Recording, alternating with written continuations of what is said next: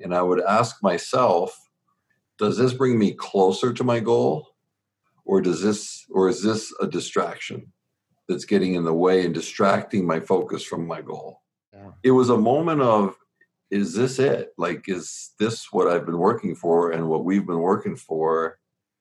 Because it doesn't feel that great. And then I think the louder I talked, it was basically showing more fear and kind of convincing myself that I'm really not afraid, but inside you're scared to death. But yeah, I mean, I took him through college, and then that was it. After college, I was I I had gotten off of them because the testing in the NFL had just started with the steroids probably a year or two prior, and it was a lot more elaborate than college was. How much of that strength is really there, their mindset when it's adverse? Because when the money's flowing and everybody's healthy, anybody can be happy.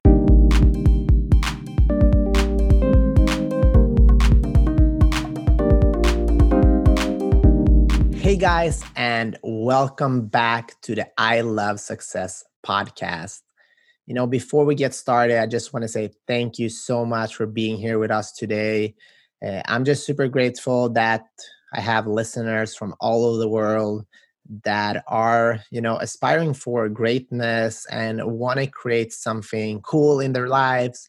Um, I'm all about dreaming. I've been dreaming since I was a kid and I love dreaming big and actually, you know, going after it. And I feel like we're building a community of of people that not, not only dream but we put action we make it you know tangible we go after those big goals and and slowly slowly we we get closer and closer and i mean all you got to do is start I started with this podcast like four or five years ago now, and this is episode 211. You know, I'm I've been talking to yeah the, the coolest and most amazing people in the world, and I'm just happy that I, I'm able to share that with you. So thank you guys for being here. And you know, I'm super excited for this week's episode. I've been, you know, trying to get a hold of Tony for I think it's three or four years now. And when I launched my book here in the US, he was actually helping me promoting it without even knowing me, uh, which is kind of you know a testament of uh, like a good human being that you know he he can see and he knows what goal settings is all about and he wanted to help uh, you know share my book which which i'm super grateful for uh, but we're not here to talk about me today so we're talking about a man here today that always aspired for greatness. And he firmly believes that in order to do extraordinary things, you have to be willing to break the rules and go where others won't. I mean, in April 90, 1989, yeah, that's 1989, when I was four years old, Tony Mandarich was on the cover of Sports Illustrated with the title The Incredible Bulk Tony Mandarich, the best offensive line prospect ever, and I'm I'm sure he's tired of hearing that because that being quoted over and over again during his life. Uh, but I mean, you should Google uh, Google that and look at the you know the cover. It's it's a very cool cover, and you know uh, you see you can see what you know Tony was about. You know for his 31 years uh, now. And he was the second player selected in the 1989 NFL draft. And he played football for seven seasons. And now he's working with his passion as a professional photographer in Scottsdale, Arizona. And, you know, one of the main reasons that I want to speak with Tony is because he's had a lot of ups and downs. He's had a lot of wins and losses. So I, I think we can learn a lot from this human being. So Welcome, Tony Mandarich, to the I Love Success podcast. Peter, thanks for having me, my friend. Finally. Yeah. Finally, you know, and never give up, right? That's right. That's right. Can we just talk about, you know, uh, you've been saying that you aspired for greatness since you were a kid. Do you remember like that first moment in your life where you're like, hey, I, I want something big out of my life? I, uh, you know, I do. I, I've, I've referred to the, to this specific story um, many times because it was such a turning point in my life. Um, and and this will tie in actually to your book a little bit because I, I'm a very strong believer that putting pen or pencil to the paper is yeah. very powerful. And I've been doing it since I was a little kid. And I didn't, it's not like I remember learning it from somebody or I don't remember anybody telling me to do that. I just did it. And for some reason, because it makes it tangible, it makes it real, it makes it more real to me than if you were to put it in a like a Word document on your phone. Yeah. It makes it more real than typing that. So at 11 years old, I had made a career decision. And if you, you know, next time you're out and you're around kids and you ask their age and you see what 11 year old, like at what level they are, like in as far as what's important in their life, um, you'll be surprised that even I'm surprised, like that at that age that I chose to make a career decision. And what in saying that, I don't say it that I made this great, you know, thing. It's just I don't know why at such a young age. Maybe it's because I just had such a passion for football. And, you know, born and raised in Southern Ontario in Canada, we were 45 minutes from Buffalo and about three hours from Detroit and it, there wasn't a ton of stations there wasn't nfl network and there wasn't you know nfl ticket so we would get the detroit lions and buffalo bills or maybe the giants in new york on tv and i would watch you know those games on sundays i would watch college games on saturdays and on monday night you'd have monday night football and that was it till the next week next weekend now it's a lot more but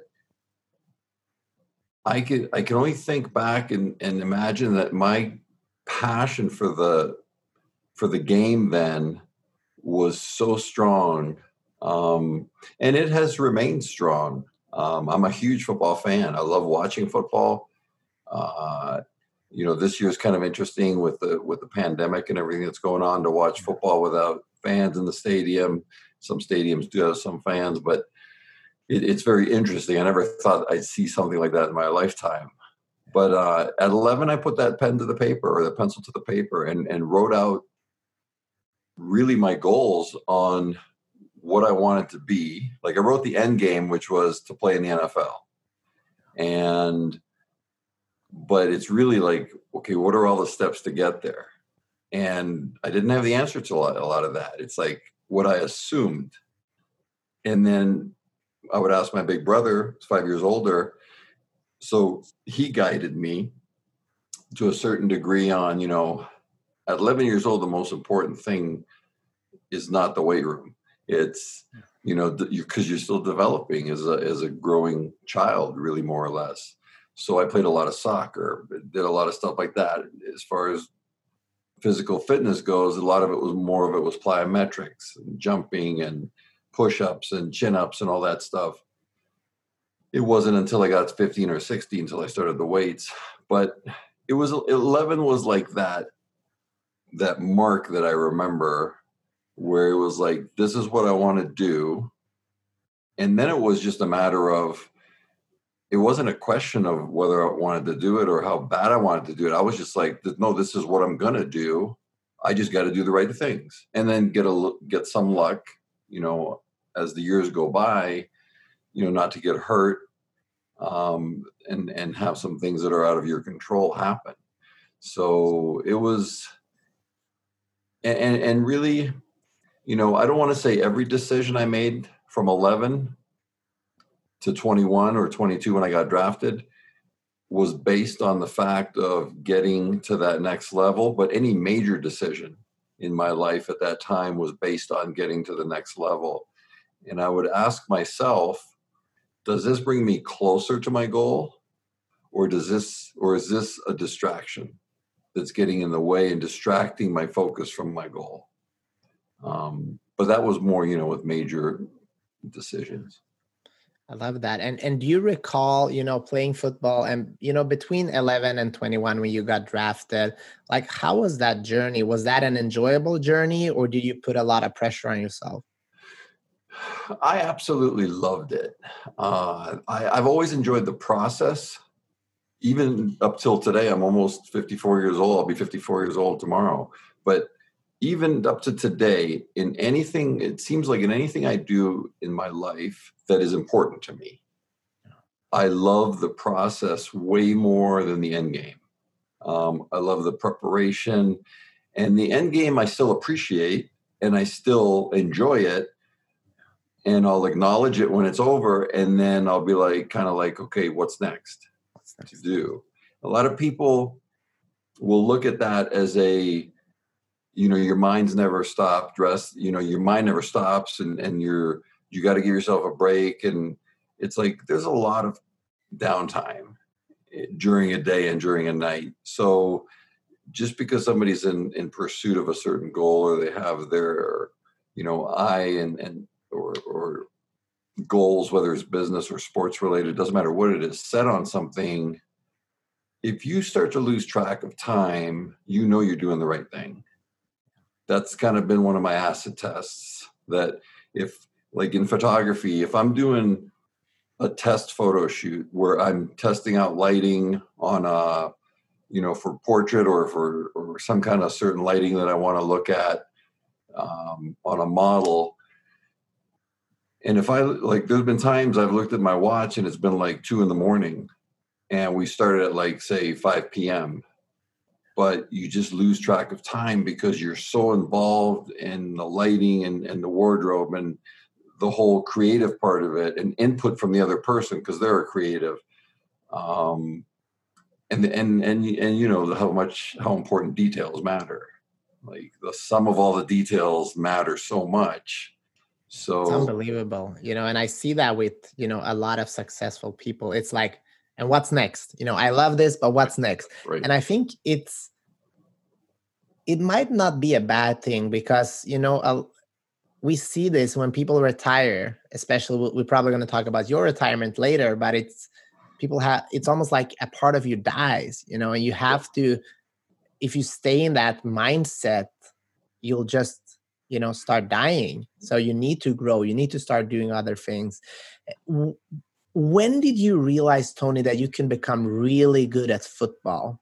Like was there a moment was it a coach? Like how did you realize like hey i can really play in the nfl because there's so many millions of kids out there now dreaming of playing in the nba the nfl or the ufc or right. uh, or whatever but there's actually few that does it.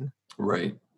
It's it's a it's it's a great question. It's interesting because um, on one of my social media accounts, um, um, I have a post ready to go for today or tomorrow that basically, pretty much paraphrasing it, basically says the moment you let doubt creep into your mind, you've already been defeated. And that to me is true because when I have let doubt creep in, I right then and there, I'm done. It may not look like I'm done, but I've already started to, and I don't want to overuse that phrase self sabotage, but I've already started that self sabotage cycle. And so it was, for me, it was, you know, for many years I identified as a football player, but I'm really not. I mean, I'm Tony. I'm not a football. I mean, I played football, right? Yeah. It was maybe, I guess you could say it was part of my identity at one time it's something I did. It's something I acknowledge. It's something that I cherished. It's something that for me today, I look at as a, uh, I look at it and acknowledge it as a dream come true as a kid. But today, I even look at it more so that it was a really a platform for today being set up to be able to carry whichever message I'm supposed to carry and you know for me there's a lot of it about adversity. There's a lot of it about sobriety. Um, but it doesn't just it's not just sobriety. I mean that's a big part of my story. Without my sobriety i wouldn't be here. That's the most important thing in my life. Um, because everything derives from that. As soon as i pick up a drink or a drug yeah. every, nothing else matters. Because i can't i'm not capable of keeping a job. I'm not capable of being employed I'm not capable of being responsible. Um, and it's it's just a it's not a good place to be a, an al- an active alcoholic or, or drug addict to be in, in sobriety. And there's many ways to sobriety. Mine happened to be through 12 steps but there's many ways to sobriety. Um, so i carry that message but i also carry that message of adversity. And I carry the message also of even before I became, um, you know, dependent on chemicals. I was 11 years old and I had a dream and I knew I could play. I knew I could play. And it was just a matter of also kind of what I mentioned earlier. I knew I could play, but I also have to have some luck yeah. with not getting hurt. And I, uh, you know, I, I, had luck with being in the right system at Michigan State because it was a running system or running the football, and that was my strength versus pass blocking. So, a lot of variables, as you know, you know, being an athlete. There's so many variables involved that people don't know about yeah. unless you're in it, and there are so many things that matter and and so many things have to go right but that's where we discussed about the little details if you do all the details correctly the sum of them add up to a great solid foundation and i'll always use the you know the example or metaphor of the spokes in a wheel of a bike each spoke is a detail and you can have 100 spokes and have a strong foundation and you can remove three or four of those details and the bike is the wheel is still fine but it's not as strong. But then as time goes on, if you remove three or four more and then more and then more, and it becomes weak and it crumbles. So the detail, you know, matters. And and and I just I always knew. I mean, I, I, there's stories about running on the track with my brother um, when I was in high school and he was in college, and he like literally yelled at me one time when we were coming around a corner. We were we were running two well, we would call them two twenties, which are like 200 meters. So we'd start on a curve, finish on the back end straight away, and then we'd walk the curve to the start straight away, and then we'd run another, you know, run them. So we'd end up running 16. As, as camp got closer, we ran more of them with less time rest. But he would yell at me if I if I on the walk part if I walked like pigeon toed. He'd always say, keep your toes in because when you're running, you're grabbing, right, with your toes and stuff. That's such a small detail. But if you take a step back and look at that detail, that wasn't when I was in high school. I practiced that detail for the next five years. And with the combine coming up in my after my fifth year of college, I had went and saw the Michigan State track coach because I knew they were going to run a 40 at the combine. So I was like, I know how to run as a football player. I need to run as a sprinter for 40 yards just for this one day. So I need to learn these little techniques that sprinters use. And that, you know, I ended up running like a 465, 464, 40 at 308 pounds it shaved probably a tenth of my 40 time faster, which in essence, it was probably worth millions of dollars. Yeah. Because it got blown up to here's a guy that's 308 and can run this fast. You know, and a lot of people will say, well, it was it was the steroids. Well, yeah, you know what? Part of it was the steroids.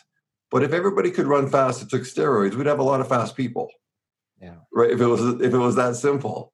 And and I'm not saying that people should use steroids. Uh, if anything, I'm saying that they should. Um, but all like that's a spoke in the wheel. Now you multiply that by a hundred, and that's when you start to see people like flourish at whatever they're doing.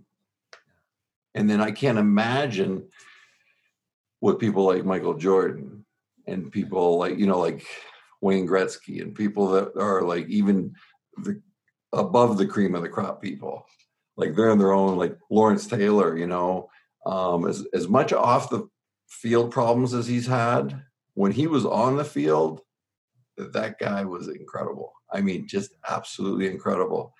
As with Reggie White, you know. Um, fortunately, but sometimes I say unfortunately, sometimes I say fortunately, I got to play against Reggie White more than once and it's an experience. Um, you talk about a, a, show of force and strength, and um, just a great, you know, a great human being and uh, a great football player. I'm I'm I'm curious though. Like when you're 1989, you know, you just got drafted drafted as the second pick. Like, what is? Can you just explain? Try to go back to that moment. What are you feeling? Like, how how how did that feel? The answer is going to shock you. I think. Um, I was in the stands. Uh, Green Bay had, had, flown us out to um, Green Bay, Wisconsin. So they held their draft at Lambeau uh, in the stadium. And Dallas had already told the media that they were going to take Troy Aikman. And then Green Bay said, if they take Troy, we're going to take uh, Tony. So they flew me out. It was kind of like, you know, anticlimactic because yeah. we knew, right? And, uh, but, and it was an honor, I mean, to be drafted. It's like if you think about it, you're 21, 22 years old. 10 years ago, you made a decision and now it's like really become true. And and it, and it wasn't to be drafted and it wasn't just to play it was to be like the best i could be. Yeah. And and then obviously continue at a high level which you know didn't happen obviously in the nfl even even when i had my comeback i played very well but i was by no means a pro bowler. Um but that day was a letdown and it was not a letdown because of the Green Bay Packers. It wasn't a letdown for any other reason than my expectation and my perception of what it was going to be like was totally different than what it actually was. And it could have been in Chicago, it could have been in Miami, it could have been in Oakland Raiders, it could have been San Diego, doesn't matter where and if you really think about it, Green Bay, with all the tradition, I mean, that's one of the coolest places to get drafted. And I was, you know, young, arrogant, you know, talked a lot of smack, talked a lot of smack because I wanted to get the, you know, biggest contract I could get and, and, and, you know, do all these things I said I was going to do.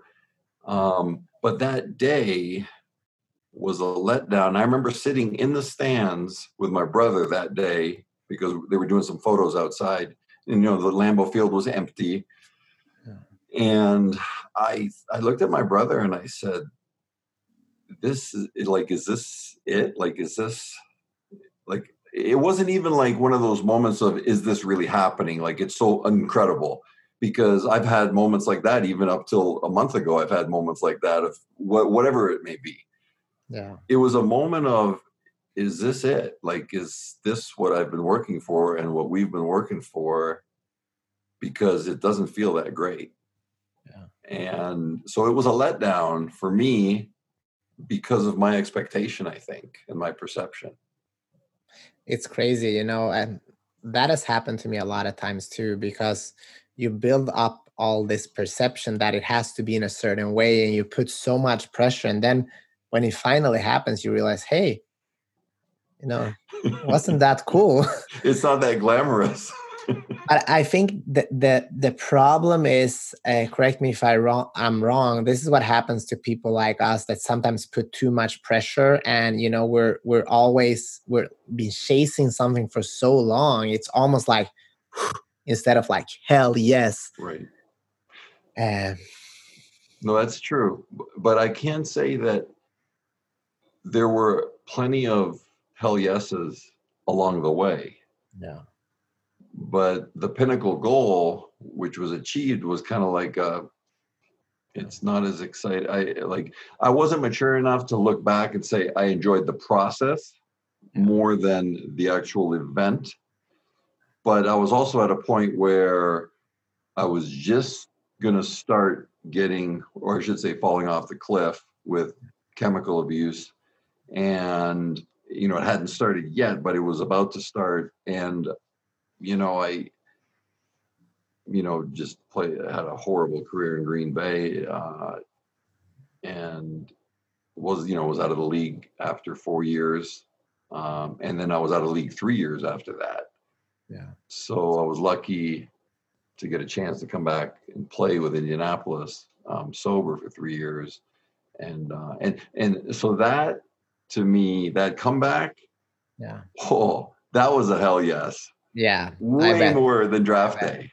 Yeah, I bet. Because I, mean, I, think that was harder yeah. to do than get drafted second overall. Much harder, I think. Yeah. I, I, I believe it was, but I knew it could be done. Yeah.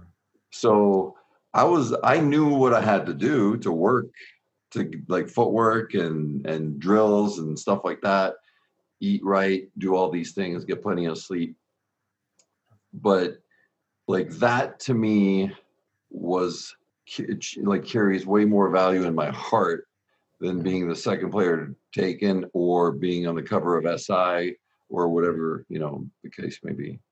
Do you think that you know? Did that put pressure on you? Did that affect your mind? Because I, I I've watched a lot of interviews with you, and uh, if you look at like you when you were like 30 years ago basically like you were cocky you were like uh, like a lot of athletes i recognize that in myself because we're we're trying to sell our own bullshit to our own mind right exactly. i did that for so many years and then like i like myself more now when i'm not competing because i don't have to tell everybody else a lot of bullshit to believe it myself. Right. Do you recognize that or like? Absolutely. I i, I you know i was full of fear. I was full of fear because of now I had to live up to these expectations about what I said I was going to live up to. Yeah. Um, the interesting thing is when I set up my expectations to, be, to become an All American in college and to become the best football player I could be as an offensive lineman in college, uh, I really kept it to myself and I kept it to like maybe my really tight knit close circle and I wasn't really talking a lot of smack to the media about it.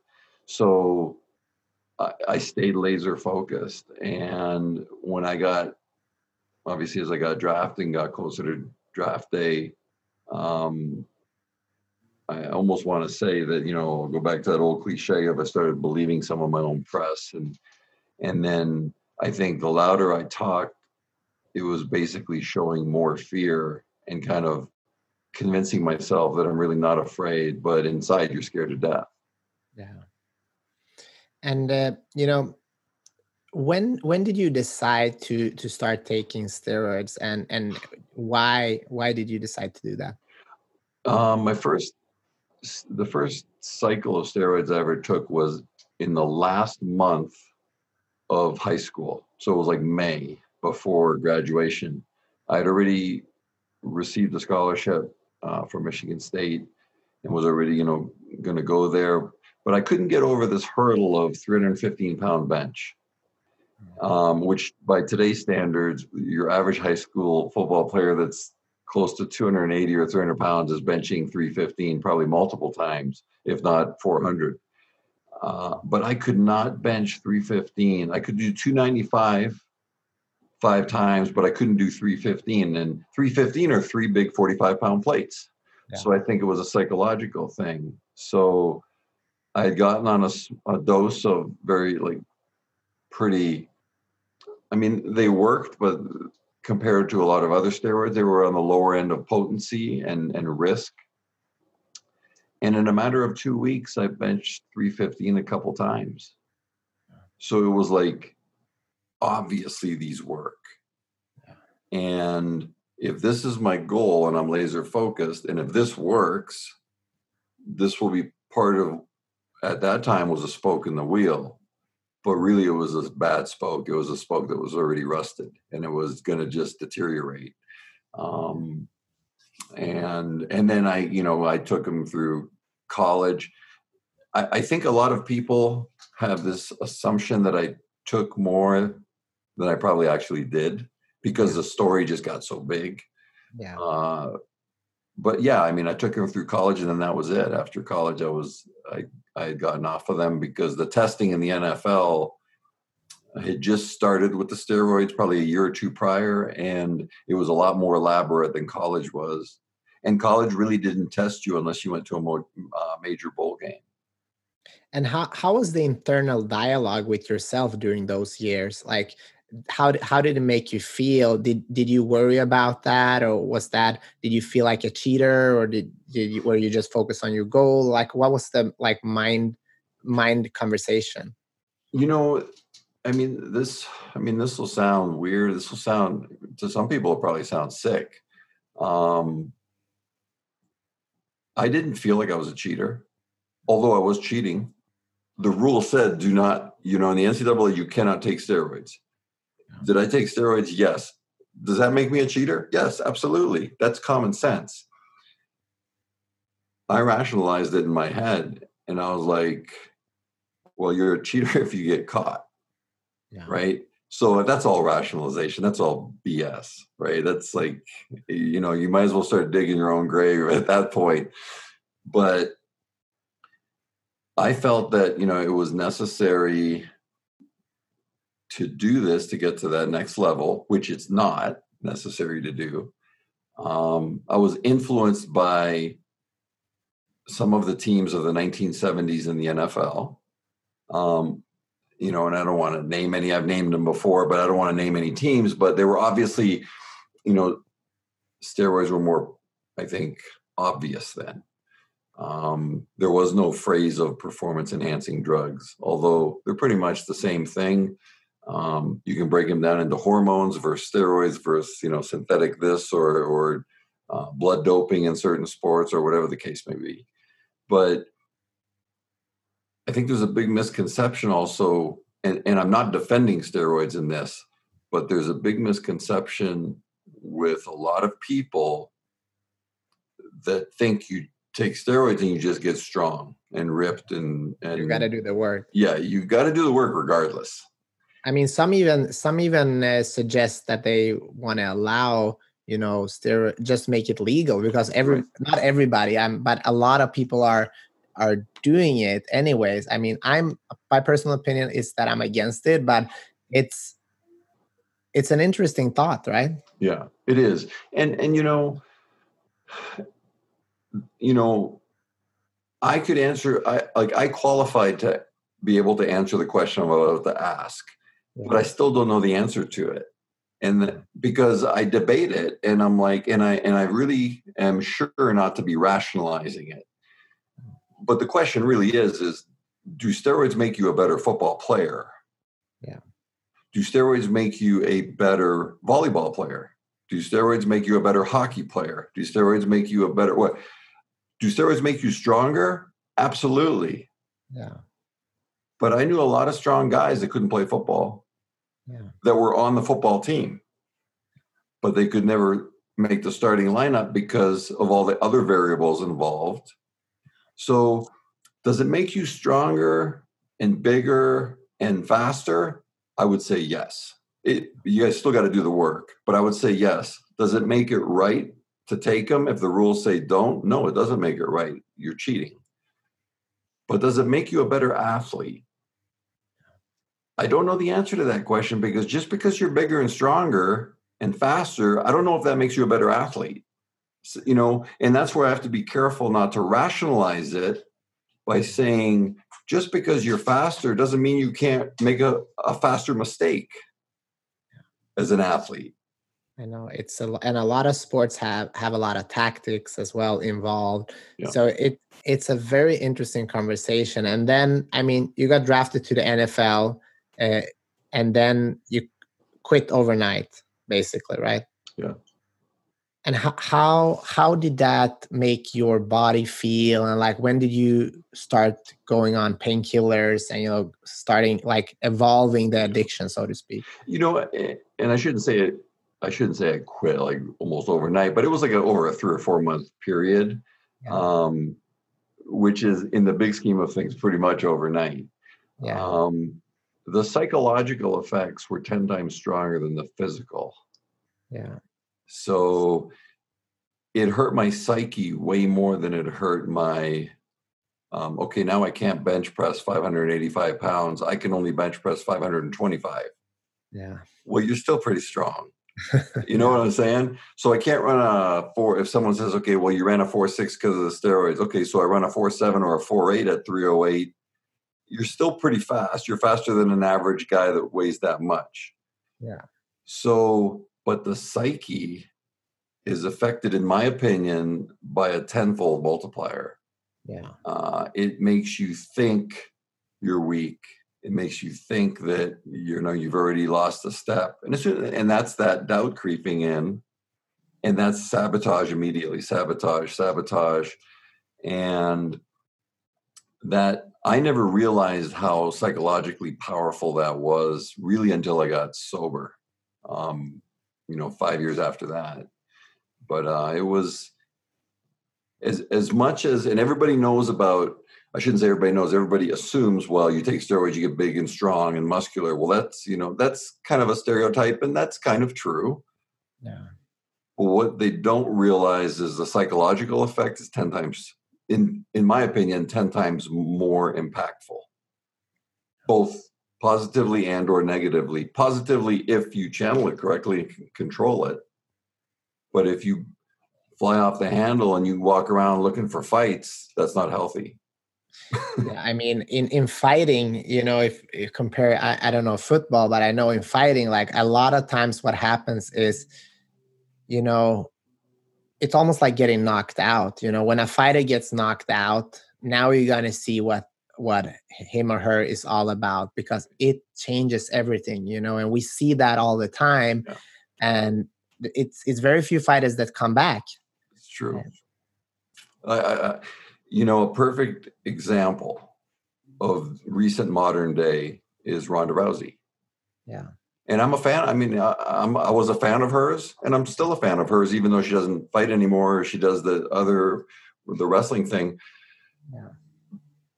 I would say maybe two fights before the fight she got knocked out in, they were talking about her being one of the greatest athletes across the board, period, like yeah. of any sport and and i was you know i kind of was like well that's kind of far-fetched i mean granted she is pretty incredible and does look pretty unstoppable and she had been doing it for couple years now yeah but you can't compare that with a michael jordan and you can't compare that with like hundreds of other athletes that you could name off of the tip of your tongue yeah.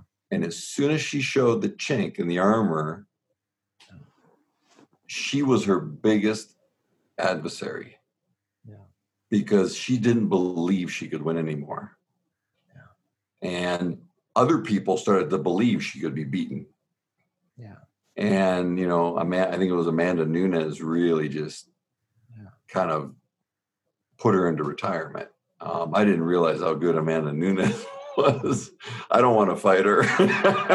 yeah. but yeah, you know, that's a that's a great example of Is that what happened to you? I believe went- that that was uh I believe that was I believe that psychological effect yeah. of the steroids coupled with at that same transition period going into a deeper state of my addiction of painkillers and alcohol abuse like that combination um and then having to live up to all this hype and then but you know what? I created that hype, so I'm accountable for it. So I don't blame anybody. Um, a lot of people don't realize I I never said I was the best offensive lineman ever. Sports Illustrated said that. Okay. But, but, they put that on you. They put that on me, and that's okay because you know what? If they said that they were going to put that on the cover, I would have said, "Heck yeah, put it on the cover!" Right? so I'm not going to blame them either. Yeah. Um, but then it didn't happen you know i fell on my face i i, I really you know was an it was an epic fail. And unfortunately but i can i also say fortunately it was lived out on the front page of the newspaper right? Every move every bad move. Um, but i i signed up for that. So i don't blame anybody. I signed up for that knowing that. But what does that do to a person? That's what I, i'm curious like it makes you um, do one of two things eventually. And this is where it comes down to that week where I got sober. The miracle of sobriety happened. It'll make you do one of two things when it really comes down to what I call nut cutting time. Okay. You're either going to tuck your tail and go into a cave and die, or you're going to say, no way. You're going to grab the bull by the horns and you're going to say, I'm going to make this fucking thing happen. Yeah. And no matter what that is. and you like me are wired not to tuck our tail and go into a cave. And it was lucky that i didn't die yet and had that awakening or that awareness that oh my gosh what have i done?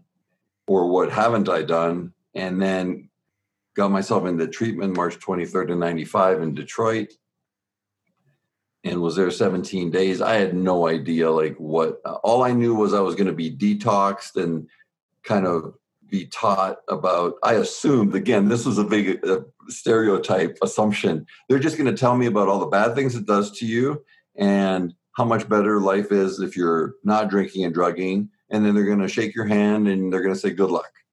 Uh, like little did i know that there was a you know a spiritual maintenance program or you know a maintenance program daily that you kind of have to stay connected if you really want um, good sobriety and you know to carry the message i mean my ultimate reason for doing this podcast with you is to carry the message of hope and sobriety and that anybody can really overcome anything yeah. there are so many stories out there of people that have gone through 10 times, 50 times harder, what I would consider harder things yeah. than I've gone through.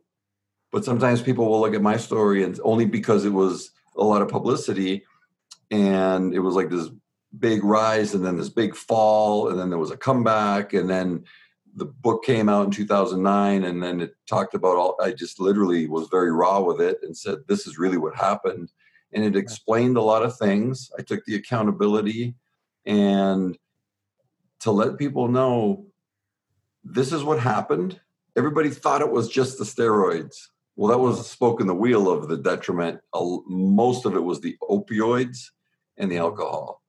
And what am I, you know, and what am I, so what am I doing here today? I'm sharing my story yeah.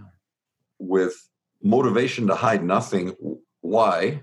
Uh, I'll yeah. tell you how it was as it was as miserable as could possibly be living an alcoholic life or a drug addict's life, and I wouldn't wish it upon my worst enemy. It's it's literally living hell. Um, and but it gave me great perspective also yeah. on you know a lot of people will talk about the little things in life and take the little things and be grateful for the little things boy, did it put that in perspective for me. And it there was a huge, you know, paradigm shift and a emotional shift, a spiritual shift after I got sober and after I, you know, did 12 step work, which is basically good li- it's good living. If you take the word alcohol or drugs out of those steps it's just it's, they're basically 12 kind of rules you could say. You could write a book called 12 tips of how to live right you know if you took that part out, you wouldn't have to be in a, in a recovery program. But it's just living right. And part of that message and part of that step work for me, and it's part of the step work, is carrying that message to other people to let them know I'm not going to sit here and tell you and share with your listeners that 12 step programs are the only answer. Yeah. Because there are people I know that say that, and that's not true. That's the one that worked for me and I tried hundreds of different ways. Yeah. That's the one that worked for me. But I'm also here to say that's not the only way. Yeah. I, I do believe that I'm very strong in believing that abstinence of like any kind of alcohol or drugs is absolutely necessary. You cannot, what I call chipping, you cannot chip on, you know, I'll just have a pill here and a pill there. And it's not, it's not 70 or 80 I took a day, it's only one or two that doesn't work because eventually that mind will rationalize itself back up to 30 then 40 then before you know it you're off and running yeah.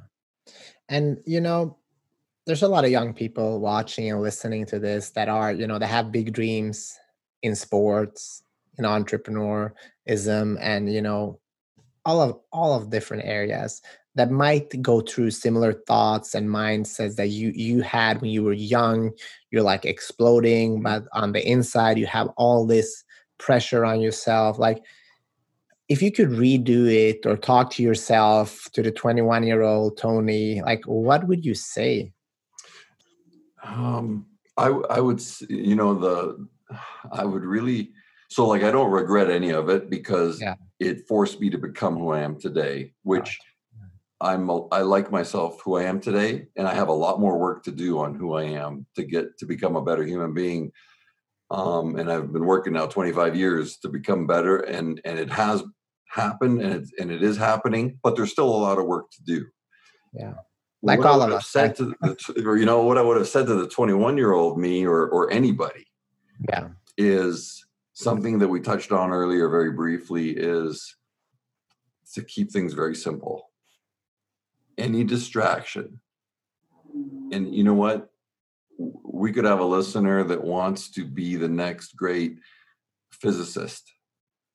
And if distraction gets in your way of your goal, you have to stop and that could be a boyfriend, a girlfriend, it could be going out and partying, it could be whatever you consider a distraction. If it's distracting you from your end game goal, it's a distraction. And that's and the only person that can answer that question is the actual person. And they can say to themselves, is this helping me get to my goal or is this hurting me? Because if it's hurting me, it's a distraction. So, and you know, it's there's a lot of sacrifice as you know there's a lot of sacrifice involved people don't people that make it don't you know an overnight success there's no such thing i mean there's no such thing.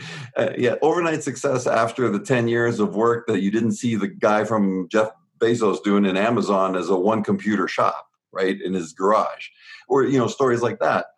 Well they don't talk about all those struggling years and all those years that they never made a penny as they were a public company until now everybody's like well amazon's you know all this and all that and they want to control the world and this. Well you know what? Uh, part of that is our responsibility if we don't want them to we don't have to buy their stuff. Yeah. You know so we have a choice too. If we're going to be like well we like the convenience and we feed into it that's on us. But it really getting back to your original question is like it really is it's a not it's a non-glamorous thing. It's really keep it simple, stay focused. It's things that everybody has already heard and everybody already knows. It's staying focused, keeping that laser focus, keeping your mindset right, and removing, being able to recognize a distraction when there is a distraction and know how to handle it, and then get back on course or prevent that distraction from happening before it happens if you can start to see it coming and get back on course. And and then you know and the other thing is to you have to you have to do the action. You have to work. You have to do those things. Doesn't matter if it's study run weight lift whatever the sport whatever the the end game is of the goal for the person to be one of the greatest entrepreneurs of something yeah. you have to put in the work. And there's so many great self-help books. There's so many great book your book is great. Like i love your book because i definitely like it's definitely in my stream of how i did it right? It, it fits in perfectly and there's so many books that are great books. And then there's a lot of bs books but there's a lot of great books. And they all share one thing in common even though they're done different ways that at the end of the book you have to do the work that they talked about in the book. Because you can read it 10 times, but if you don't put it into action, it doesn't matter. And that, you know, whether it's fear, whether it's, you know, perf- trying to be perfect, you're never going to be perfect in everything. So, but a lot of times the trying to be a perfectionist will keep you paralyzed from even starting because you don't want to make a mistake. Well, you know, it's like I'm launching a podcast next week uh, I've been kind of mulling it over for a couple years. So in the last two months, I started getting podcasts done, and so we're launching next week. Well, I want it to be perfect. Yeah. And it's it's a two week delay. It should have been launched two weeks ago, but I want it to be perfect, and that's the only thing that's been holding it back. Yeah. And over the weekend, I finally had the realization of, hey, you know, when you first stepped on the football field, you got your butt beat a lot you know and and you weren't perfect and you were never perfect you you rose to a level of playing very well so it's the same with anything in life. I mean, I'm not going to be this great podcaster that I want to be. And I'm not going to, it's like, you know what? Just be myself. Yeah. Just be myself and do what the podcast was intended to do for the subject matter and just be yourself. And then, just like watching film of football games the next day, if you want to listen to it again, reanalyze it, see what you could have done better, do it the next podcast. Yeah. I agree. And I, I have another question in regards to, you know, uh, how we sometimes see things from the outside. So uh, I can take my life as an example. Sometimes I can think, I had this idea of how life should have become, and it hasn't become that way. And now I feel like a failure. Just like many journalists, you know, quoted and like, had all put all this on you how did you forgive yourself and realize this is just part of the human experience? And basically you know whatever happens as long as we can you know face it and learn from it it is it is it is a success. It's extremely but people are unfortunately people get so depressed they're taking their lives they're like ruining relationships just because they had an idea of how something was supposed to be and that didn't happen and they can never get over it. Right. So i struggle with this um, but i don't struggle with it with the football career. Um, i acknowledge it and i you know i've been years removed now from it even though I mean, I retired in 1999, so I retired 22 years ago, but I was drafted 30 years ago. And then it was a four year stint, then three years out, then three years back, and then done. So getting sober was crucial. And it helped me to take a look at myself, self evaluate, look at my actions and behaviors. How did I act during adversity? How did I act? Which is really the best time to really evaluate yourself and to figure out how spiritual am I really? How much of a foundation of whatever I my faith or whatever a person believes in, if they believe in anything, how much of that strength is really there, their mindset when it's adverse? Because when the money's flowing and everybody's healthy, anybody can be happy. Anybody can win. I say right. that all the time. It's exactly. easy to win. You know? So it's how the, the great measure is how do people, or including myself, react to what's going on today. So the last nine months have been absolutely incredible in that way because I've gotten to see people that have shocked me that I thought were kind of like meek, if you will, just plow through this thing of this pandemic and everything that's going on. And they've just been solid. You know, they've just been like, yeah, just what matters is what I do today. That's what matters because that's the only thing I can do is what I do today. And then I've seen people that I thought had a great foundation crumble. Yeah. So it really reveals a lot about a person's character and who they really are. And I think most importantly, it reveals it to that person because it makes you look at yourself and look in the mirror. Um, d- did I fail with football? At Green Bay, yes, I did. Did I make a successful comeback? Yes, I did. I'll acknowledge that too. Um, and I'll acknowledge that, yes, anything is possible. Like anything is possible if you're willing to have a plan. For me, put things on paper. And you also have to be flexible enough that if that plan's not working, to change some of it because it's not working. So you can't be all rigid that it's got to be this way. I have to be flexible. My biggest failure is probably in relationships. Um, so that's something that today I have to like what really made me look at myself and my behaviors in relationships. And it's not just a relationship with a partner, like with a girlfriend or you know, vice versa, or whatever the case may be, but it's also a relationship that you have with your parents, with your kids, with your you know uh, extended family, um, and then with good friends too that you may not have seen. Um, and I've struck. That's an area that is probably my biggest struggle. Um, although I will say that it's gotten a lot better than it was even six months ago, um, even a year ago. Uh, like uh, the growth I've had from a year ago till now in relationships has been, you know, it's been tremendous, but I haven't been in one. But the growth has been incredible.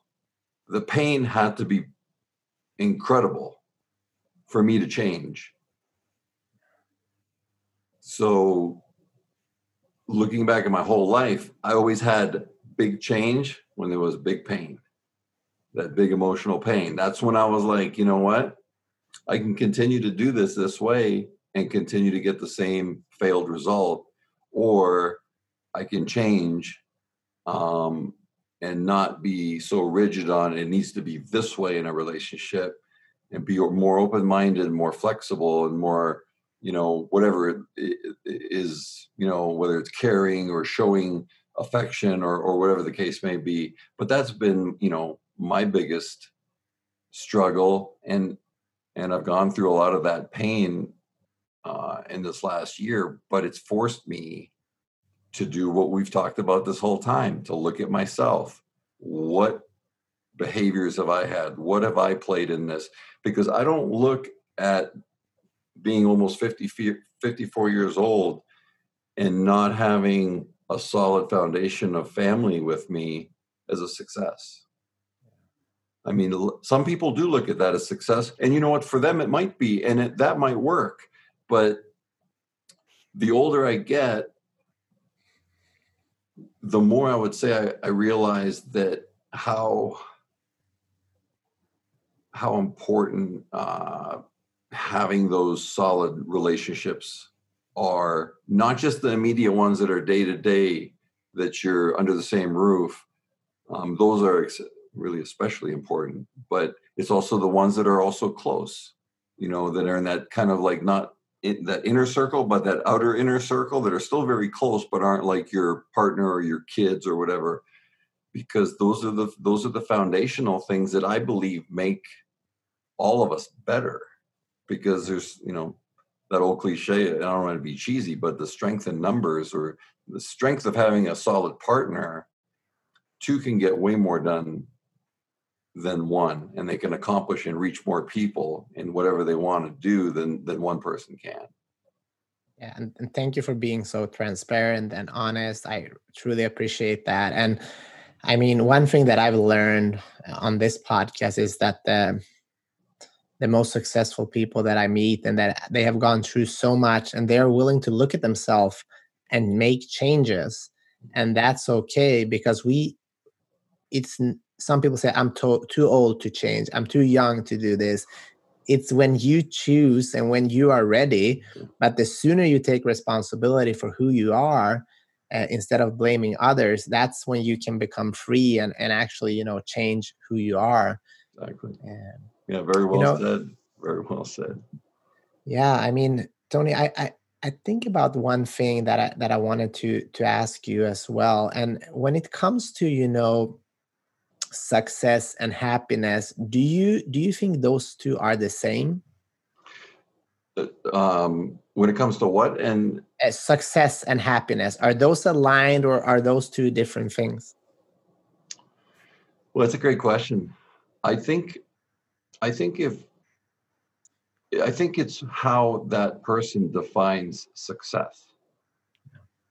I i believe that there is a tie but I believe that there is a tie between them, but I also believe you can be very happy and joyous and and and serene and at peace without having someone else's definition of what success is. Yeah. Because that person that is say like let's use an extreme example of a monk in the Tibetan Himalayas that may be their like that's success to them because they're doing it right? So they might look at western society and they they probably don't because of how they what they believe in and how they think but it's very easy but they are human. So we have to take that into consideration. They are human.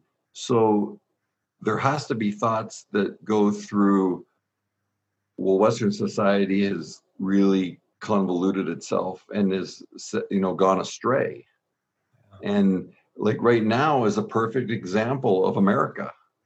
Um, you know, it doesn't matter what side you vote for.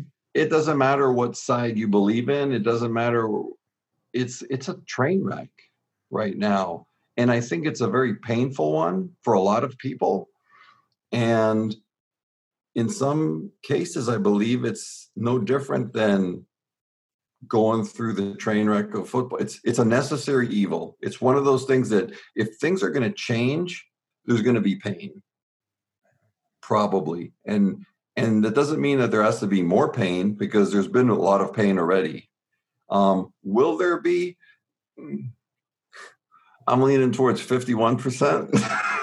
Unfortunately, although I'm an optimist, um, I think there'll there'll there'll be discomfort until after the election and until after more settled with the pandemic. Um, so it's and and again that doesn't matter what you believe and what side you believe or or whatever. Uh, I believe everybody should be in, entitled to um, believe and think what they want. Um, but you also have to abide by the rules of the country you live in. So that may sound a little hypocritical coming from a guy that took steroids when the NCAA said don't take steroids, right? So I'll call a spade a spade by calling myself that, right? It's like, who am I to say? Yeah. But there's the thing, it's like looting and breaking into stores, and it's like those are just violent people. They don't represent anything. They represent violence and evil. Um, so it's it's a it's it's been a great observation for humanity and i imagine that psychologists and psychiatrists have loved this time of year or this time of like the world history. Because when do you get to observe people like this? In one of the greatest countries in the world being affected the way it was but we've also come back from so much and then it's like we take two steps forward one step back three steps forward three four steps back. It's like that's the american spirit though. We keep fighting right? We keep fighting. I'm canadian but it's very very similar right? Um i could never imagine dying for my country in being in the military and dying for my country voluntarily until 9-11 happened. And when 9-11 happened even though i was in canada and i was canadian I would have signed up for the military to go protect democracy and freedom. You know, and um, and that's like removing all the politics out of it, just talking about humans and human yeah. spirit and human rights. And that's the first time, you know, that I that I was like, I could see why people would go fight for their country and their freedom.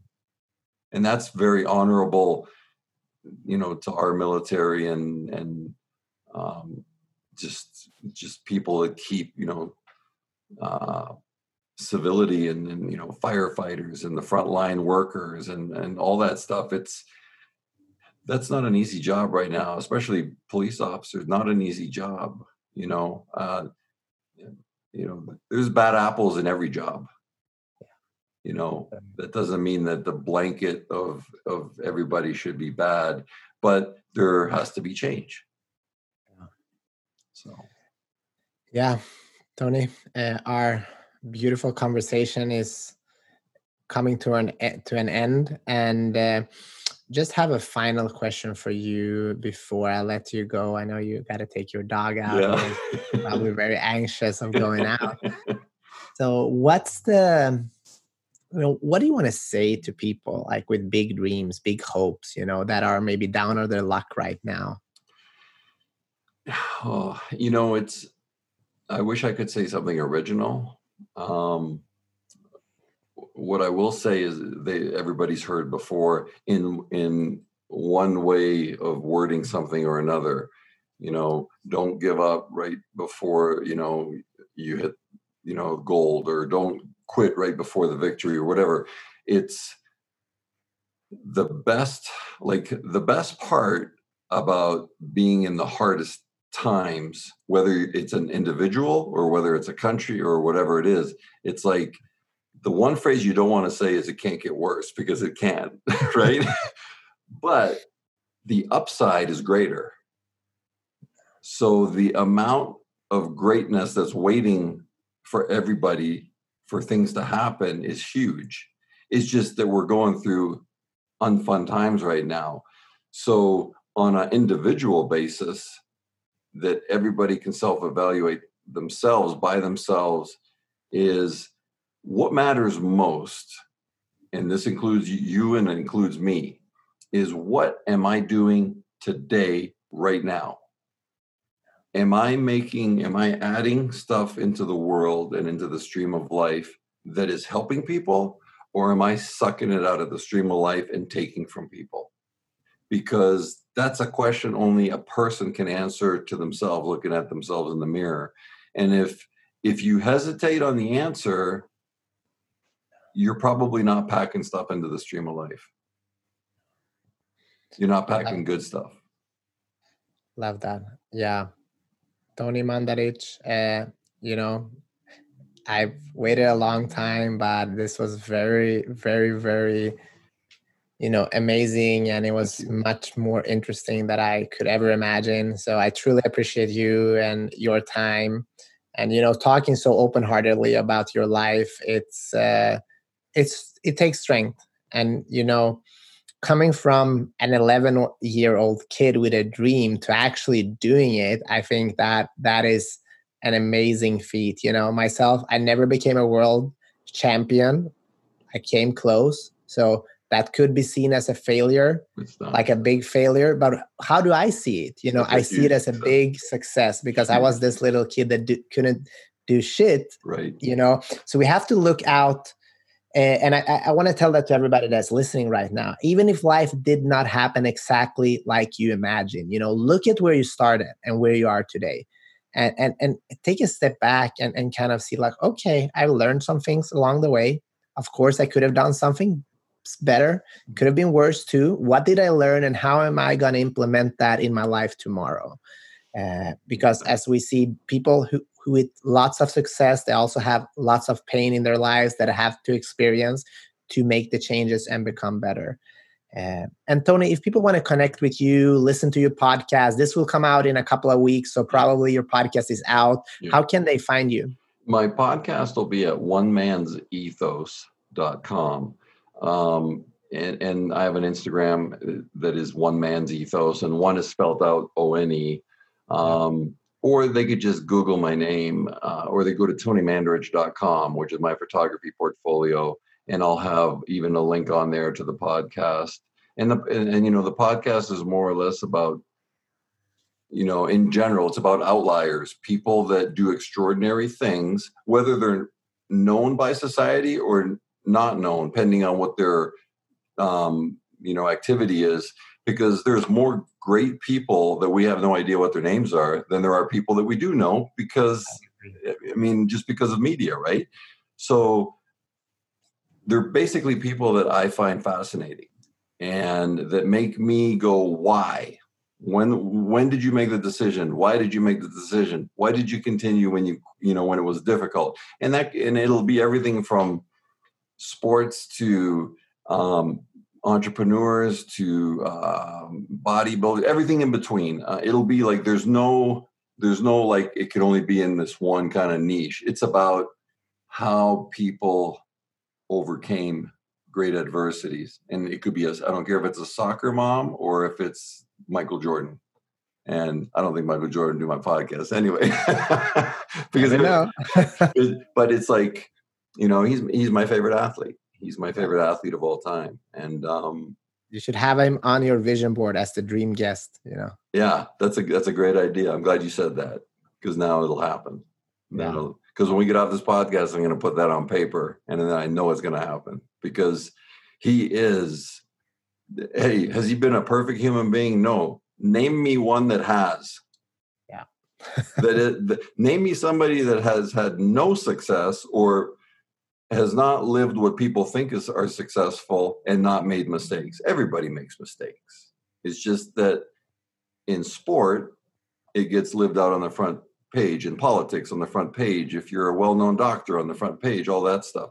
So everybody's like my pain is no greater pain than somebody who never made the front page and is 18 years old and lives in a small town in Nebraska. Pain is pain. Emotional pain is emotional pain. I'm sorry. It's like I don't have this advantage of having more pain, right? Or, this advantage of having less pain. Pain is pain. And um, it doesn't matter how much money you have, pain is pain. Yeah. Thank you, Tony. And thank you, everybody that are still here listening to this incredible conversation. We we do this for free because we want you to take action in your own lives. Sometimes I wish I could have people paying like a thousand dollars to listen to this because it's worth even more. Like it's worth so much. The only thing I ask for you is to, you know, share this with somebody that needs to hear this message that can learn from this you know give us a review check us out there's a whole bunch of amazing conversations you know it's easy and i want to hear from you. If you have a goal a dream you're struggling with something reach out to me. If you're a little bit handy on the internet you'll find me fairly easy easy. And i mean that's it. Thank you guys and i'll talk to you next week. it was a privilege to be on. Thanks for having me peter. Thank you so much tony